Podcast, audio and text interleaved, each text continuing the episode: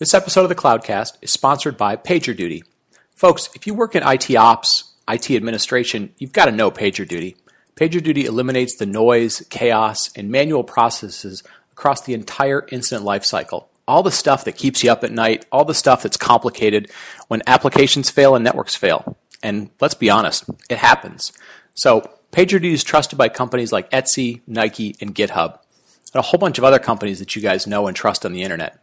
So to sign up for a free 30-day trial, visit www.pagerduty.com. And now, onto the show. Cloudcast Media presents from the massive studios in Raleigh, North Carolina. This is the Cloudcast with Aaron Delp and Brian Gracely, bringing you the best of cloud computing from around the world.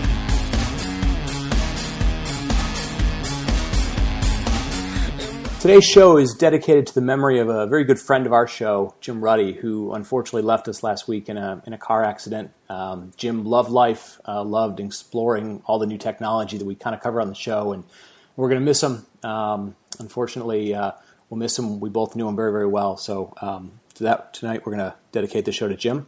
Uh, but with that, let's let's move on to something a little more upbeat. Uh, good morning, good evening, wherever you are, and welcome to the Cloudcast coming to you again live from Raleigh, North Carolina. And Aaron, uh, welcome back, man. Yeah, I know. It's been a little bit. Yeah. So while you were off sort of soaking up the sun on vacation and uh, celebrating your wife's birthday, uh, I was out in Portland. Uh, first time at OSCON. You've been to OSCON before, I know. Yes, absolutely. The uh, the place where you can't tell the homeless from the developers, right? I, I, did hear that a few times.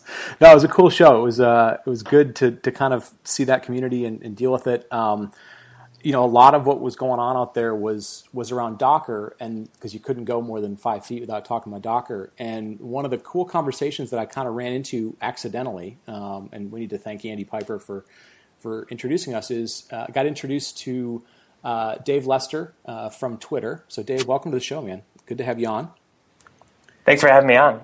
And uh, so we're you know we're talking to Andy because uh, Andy's been on before when he was talking about uh, Cloud Foundry stuff, and he said uh, you should talk to Dave. Dave works on this cool stuff called Mesos, and I was like, okay, what in, what in the world is that? And the cool thing was there's a couple of sessions about it, uh, you know, how it works and what it does. So we thought, you know what, let's let's have him on. He's he's super passionate about it. This got started at Twitter. He's at Twitter. There's a bunch of stuff, cool stuff coming on. So uh, glad to have you on, man, and uh, kind of excited to dig into this a little bit. Yeah, I'm excited as well. Thanks. So, uh, so for folks, so Dave, first of all, does it does it work with Docker? Because that's all we need to know, right? It does. So, am I done? yeah, there we go. that's done. all we want to know here. All right, no, go ahead. there, there is some existing integration with Docker. Uh, I can maybe once we get a little deeper into some of the architecture, it might make slightly more sense. But there's a Docker executor, executor currently um, in the upcoming 020 release. There'll be tighter integration with Docker and there's also some really exciting stuff happening in the community uh, related to Docker and Mesos schedulers, so Kubernetes and Docker uh, running on top of Mesos. So there's lots of different opportunities based upon, uh, I think, some different different types of use cases for Docker and Mesos. Okay. Well, so cool. for those out, out there that aren't familiar with it, you know, start at the give us the 101. What what exactly is it, and and and how do you guys use it at, at Twitter, or how did it come into being? I guess is a better question. Sure. So Mesos is a resource manager. You, we sometimes refer to it actually as the, the kernel of our data center. It's essentially software that's responsible for um, managing and understanding um, the, um, the resources of all of our machines in our data center at a given time uh, and efficiently um, allocating those resources to different applications. So there are two main goals that Mesos kind of seeks out to to uh, achieve. The first is increase utilization of applications. So, you know, today's machines, um, servers have incredible uh, profiles, right? They have tons of RAM and CPU, and it's really difficult to write applications that can highly utilize all of that um, on every single machine in tandem. So, as software, Mesos kind of helps to increase that utilization, which ultimately, uh, you know, reduces uh, capital expenses, operating expenditures, et cetera. Um, and Mesos is also tasked with handling failures. So because it's this layer abstraction between, you know, Mesos is software that you run on all the machines in your cluster, and that enables it to um, detect when there is different types of failure, such as a machine going offline. And if there are important tasks or applications that are running on those machines, it can dynamically and efficiently kind of move those tasks onto other machines. That way, you know, your site keeps going and, and you know, everyone's happy. Yeah, so it's, uh, uh you know, this might not be the best analogy in the world, but it sort of sounds like it's, it's kind of like a, almost like a super brain for what's going on inside the data center, right? It's kind of uh, it, it's doing some scheduling. It keeps track of you know where certain elements are running actively, where their resources are free. Um, I mean, it's, it's a it sounds like a pretty complicated thing, correct? I mean, in terms of having to keep track of what all's going on, especially in a I would guess a pretty dynamic environment like Twitter, where you could have the Super Bowl going on, or you could just have a Tuesday afternoon. Exactly, and actually, the scheduling component of Mesos is taken taken out of taken out of Mesos. We have what we call uh, you know, schedulers or sometimes application frameworks that run on top of Mesos. So you can actually have different types of scheduling logic that are running kind of concurrently on your Mesos cluster. Um, and I should, I should mention kind of one of the underlying motivations and shifts here uh, in adopting a system like Mesos is moving away from static partitioning and toward um, a dynamic, uh, dynamic resource sharing within a cluster. So, you know, it's not too long ago, even at a place like Twitter, but also, you know, I talk to lots of companies, and you hear this pretty frequently. You will have statically allocated clusters for specific types of applications or, or use cases so, for example, you have your Hadoop cluster, you have uh, maybe a cluster that's running some type of uh, tier one service, et cetera. And um, what happens is that you're not continuously using all of the resources within those clusters. You've basically you know, broken them up into some manageable uh, size that you can essentially maintain and operate those machines at any given point. Um, whereas with Mesos, the proposition is slightly different. It's let's bring all these servers, these resources together into a single cluster, um, or at least a single set of clusters, which can be managed within Mesos. Um, and then Mesos itself will kind of automate and help to, to manage uh, the dynamic kind of resource passing between these applications. So good, a great use case is um, the difference between running services and batch jobs. So you can imagine um, certain times of the day, if you're running, for example, you know, services uh, on your Mesos cluster, you'll have high points and low points in terms of traffic. And during those low points, um, you know, the, the fans on, on your server, so to speak, are spinning slower, right? Because there's less traffic. Um, an ideal use case for Mesos would to be would be to run batch jobs on those same servers uh, to highly utilize the, the ability of those servers when you have that downtime. And that's why a resource manager is really integral to be able to do those really exciting things. So, Aaron, it's it's interesting, and I want to get in a little bit to the to the background of, of where Mesos came from and the, the types of problems it was kind of solving. So, Aaron, like when, when he's explaining this, at least to me, I'm kind of going, okay, uh, you've got a bunch of workloads, they're somewhat dynamic. Um, you're trying to better utilize the the underlying compute. Uh, at times, you're kind of trying to play Tetris with, you know, uh, heavy workloads or heavy utilization, lighter utilization, um, and you're doing this now with a little more fungible resources because you can use Docker containers, you can use sort of layered containers. It, it sounds a little bit like kind of the stuff that people talked about when virtualization first kind of came out, and there was all these sort of promises of how you were going to better utilize stuff, but but virtualization never really did that because you didn't have applications that were kind of dynamic like that, or you couldn't get granular enough with the machine. You know, people weren't comfortable with the idea of being really granular with machines, of sharing all these resources. I mean, it sort of sounds like this is this is this next generation of how do I take a bunch of resources that do different things and, and slice up slice them up and then sort of turn them on, turn them off, yep. mix and match them. I mean, and and think about it this way too: the the the Tetris blocks analogy. Think of it as, if I understand it correctly, is this is more of true Tetris of different size blocks for different applications or different workloads, as opposed to in virtualization, it almost seems like you're playing Tetris, but you were using nothing but squares. Um, yeah, yeah, yeah. yeah they were all exactly the same, right? Um, and they all had a certain amount of overhead, and everything kind of looked the same, smelled the same. So, yeah, I completely agree. This very much seems like that ability to really kind of next generation taking it to another level. Now, Dave, like when I was sort of reading up on this, and there's some there's some good pictures and architectural diagrams, um, like on the Apache uh, Mesos page. At first, I was looking at it, and you know, I see things like Hadoop scheduler and and Zookeeper and, and MPI scheduler, and I think at first I thought, okay, those are part of the architecture. Like you have to have all those pieces.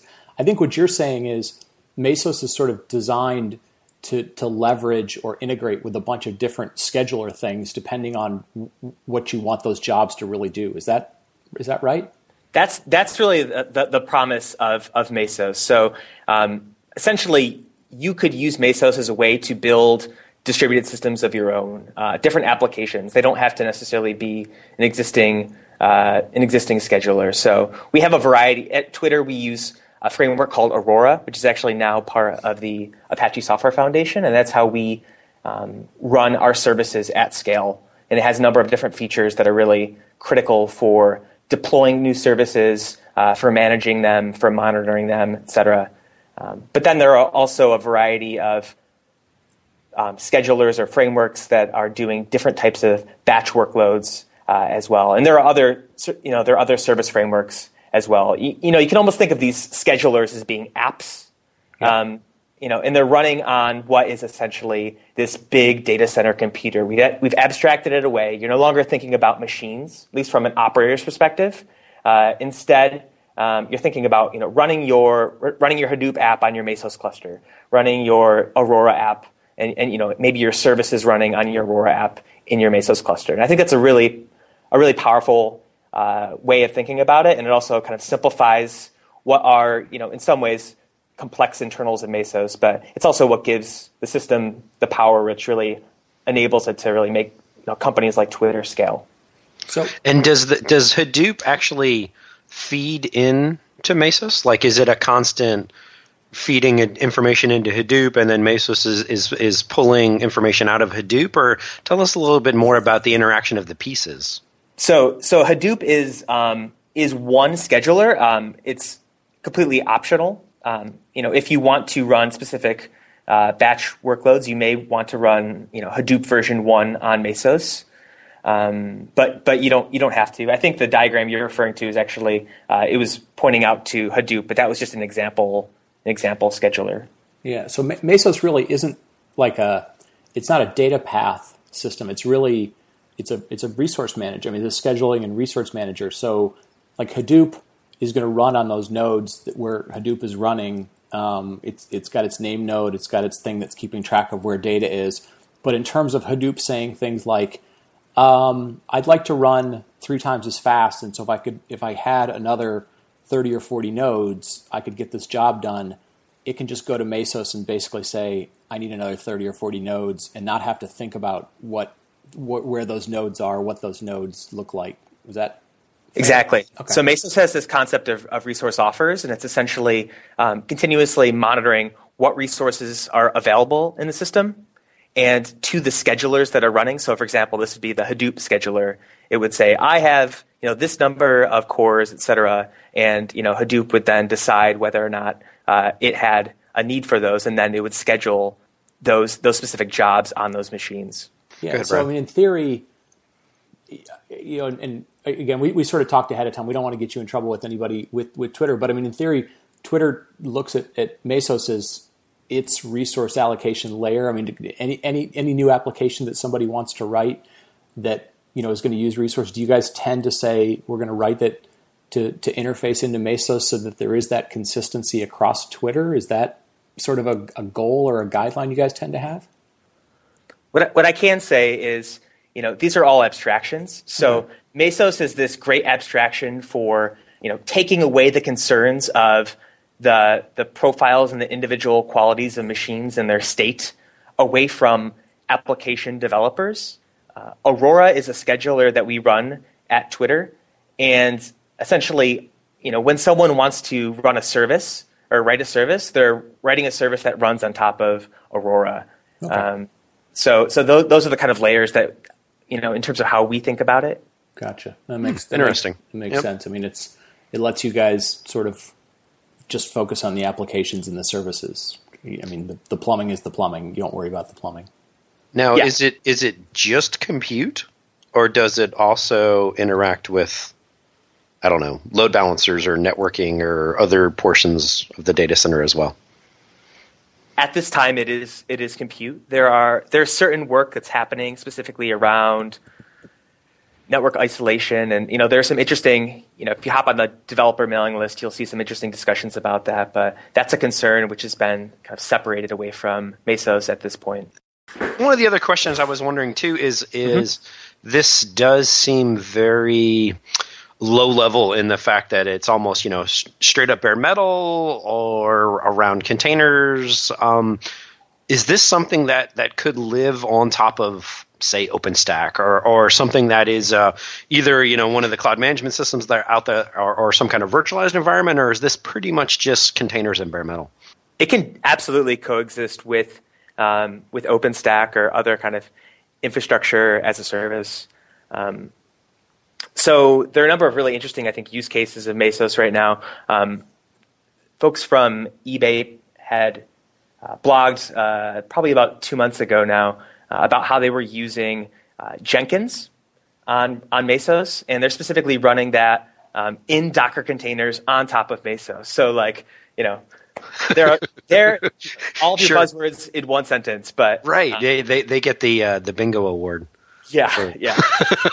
but to break that down a little bit, um, they're already using OpenStack, um, and you know they're not throwing that out. Uh, in this in this case, what they're doing instead is uh, they're installing Mesos on um, some of those those individual machines that are already being managed by using OpenStack.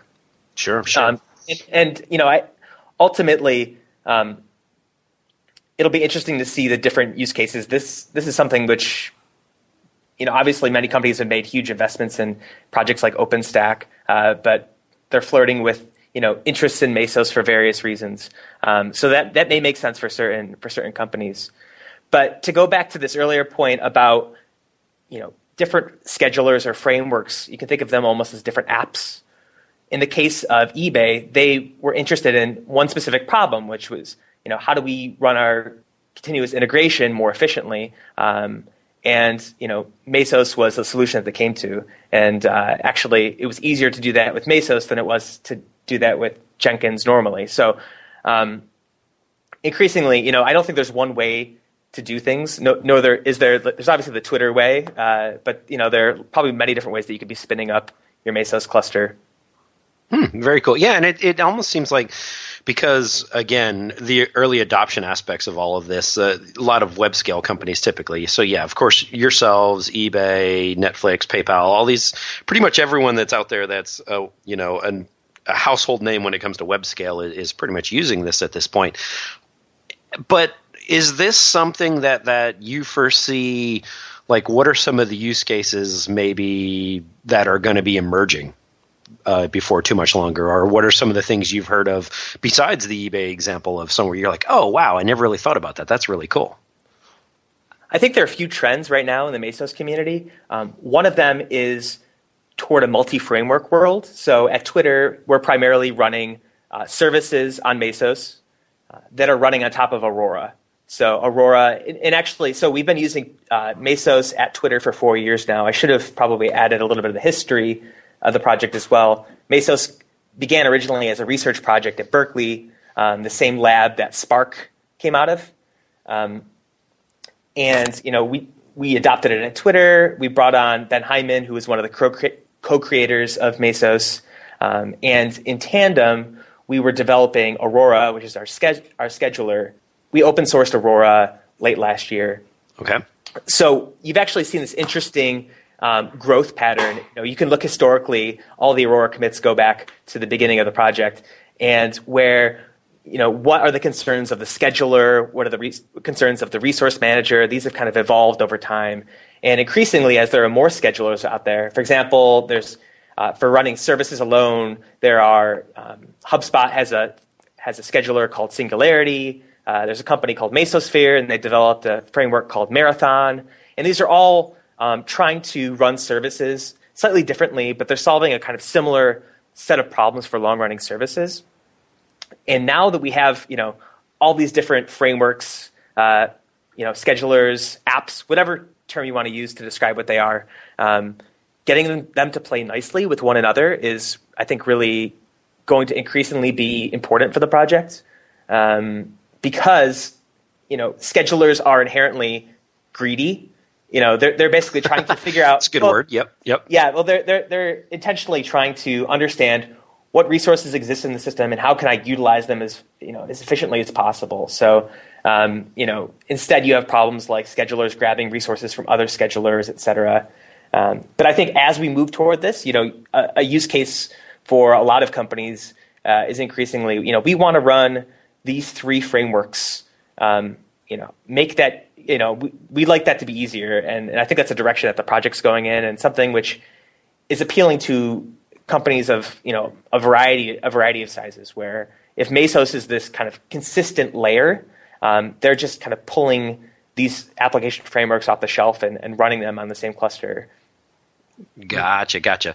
Now tell me a little bit more too about at what point in the life cycle of of um, Mesos did it go? Did it start in Apache? Did it go to Apache later on? And do you have any insight into the hows and whys of of it? You know, why Apache?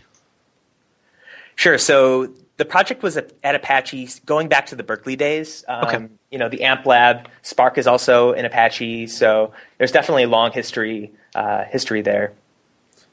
So, so Dave, it, you were you know like you just kind of getting back to your idea that you know how schedulers work together and and trying to work through all that stuff.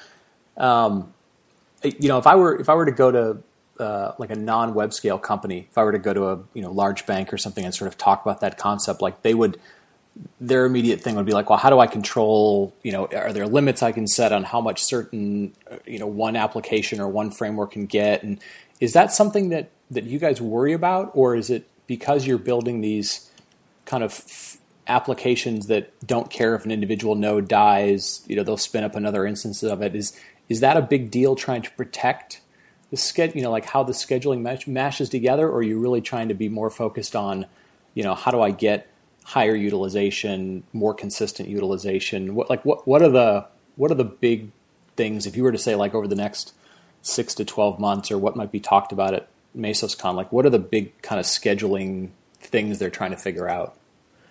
So there's been a lot of work recently around um, you know hardening. I think the system, making it um, work more in this kind of multi-framework world, which is I think opens up a lot of a lot of possibilities for the software. Um, specifically around um, framework authorization and and kind of understanding the integrity of running multiple schedulers at a given time uh, is really is really important. So you're not kind of running rogue processes, uh, things like that.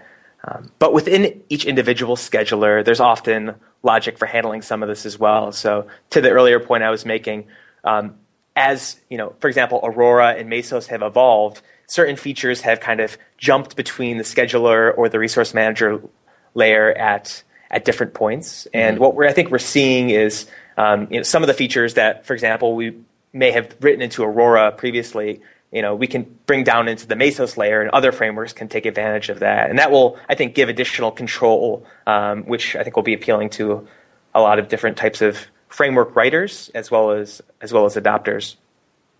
Interesting, interesting. Yeah, it's it's. I mean, the, the more I'm hearing you sort of talk about this, I'm I'm going.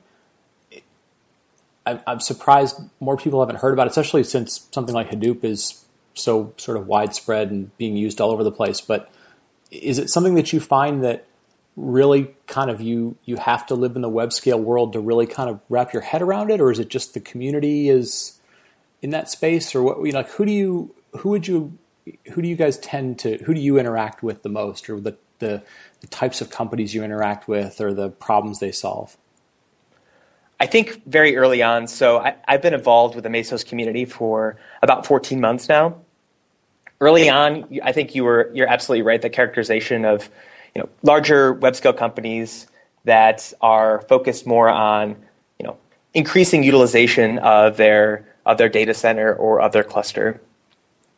We did a community survey that I led um, about three months ago, and it was really fascinating to actually see the evolving profile of who's using the project. So we asked, you know, a variety of questions. Among them, you know, what are the frameworks that you're using? Why are you using those frameworks? And what is the size of your Mesos cluster? We, and we publish these online as well. If you look on the Mesos website, you'll, you'll see the stats. But it was really fascinating to see how many folks were running uh, Mesos on a cluster anywhere between one and five or 10 machines, right? Which was, um, you know, significantly smaller scale than, than a company like Twitter. Um, but they're obviously seeing some, some value out of it. And I think that's a really promising direction um, from the project. Um, and essentially, it goes back to this, this difficulty, and I think this larger problem that Mesos is, is solving around uh, you know, running distributed systems, um, which is it's very difficult for a variety of reasons, including you know, monitoring, handling failure, um, and you know, it can be a very onerous and you know, manual process. And I think the, the value proposition of something like Mesos, in terms of automating some of that and, and providing more visibility into what's happening on individual servers, uh, is something that's valuable to you know, companies the size of Twitter down to you know small startups. Right. Well, and I don't and I don't think that's the the, the community numbers that you just sort of stated. You know, and folks can go look at the broader numbers.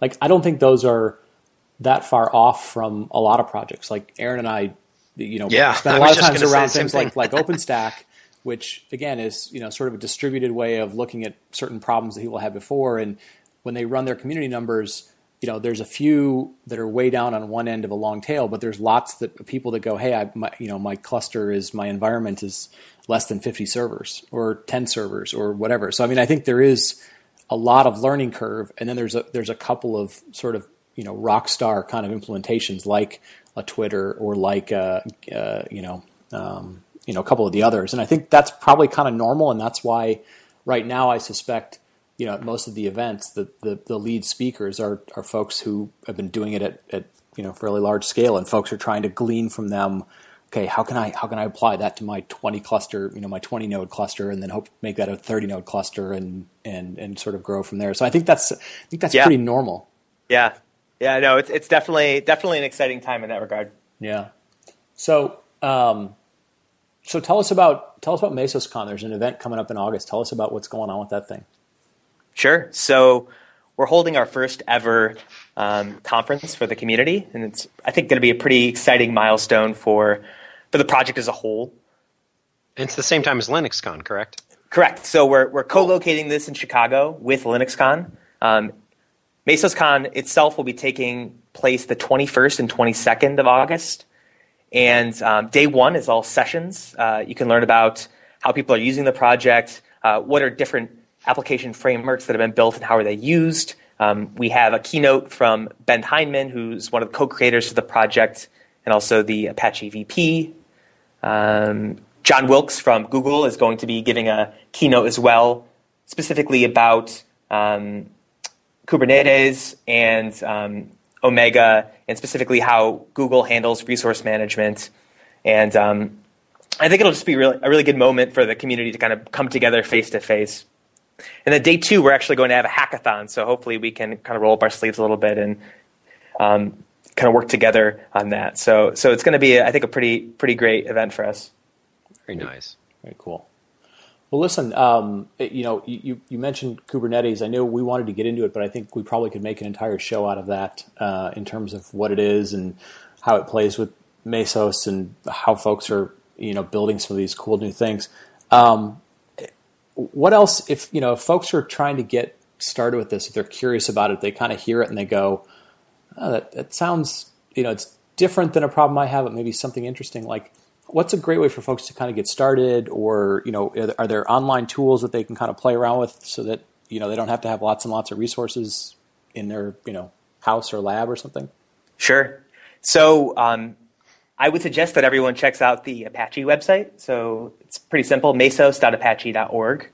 And there we have um, links to a set of resources. If you look at our documentation, uh, we've been cataloging presentations and different talks that folks have given. So there's some great video resources um, of different kind of tech talks, everything ranging from you know getting up and started and running Mesos to um, building your own framework. Uh, there's also some great resources that Mesosphere has developed at their website, mesosphere.io, and they have some more interactive type of tutorials that uh, I think have been really helpful for, for the community as well. Very cool. They're uh, cool. Aaron, I think I think they're like the Mirantis of uh, of Mesos. There you go. Very cool.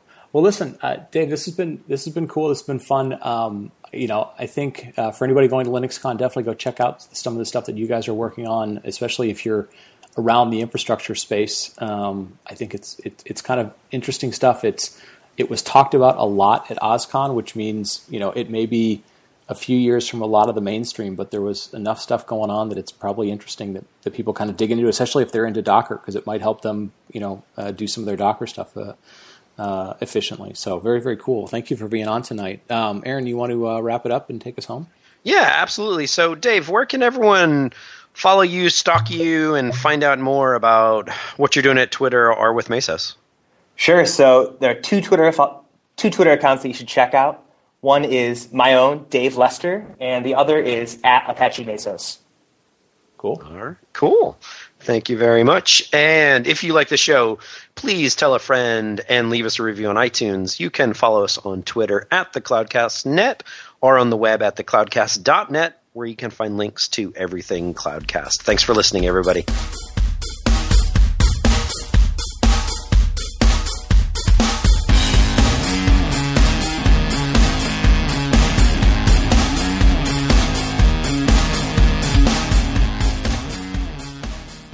Be a hero. Leave a review on iTunes and tell a friend about the podcast.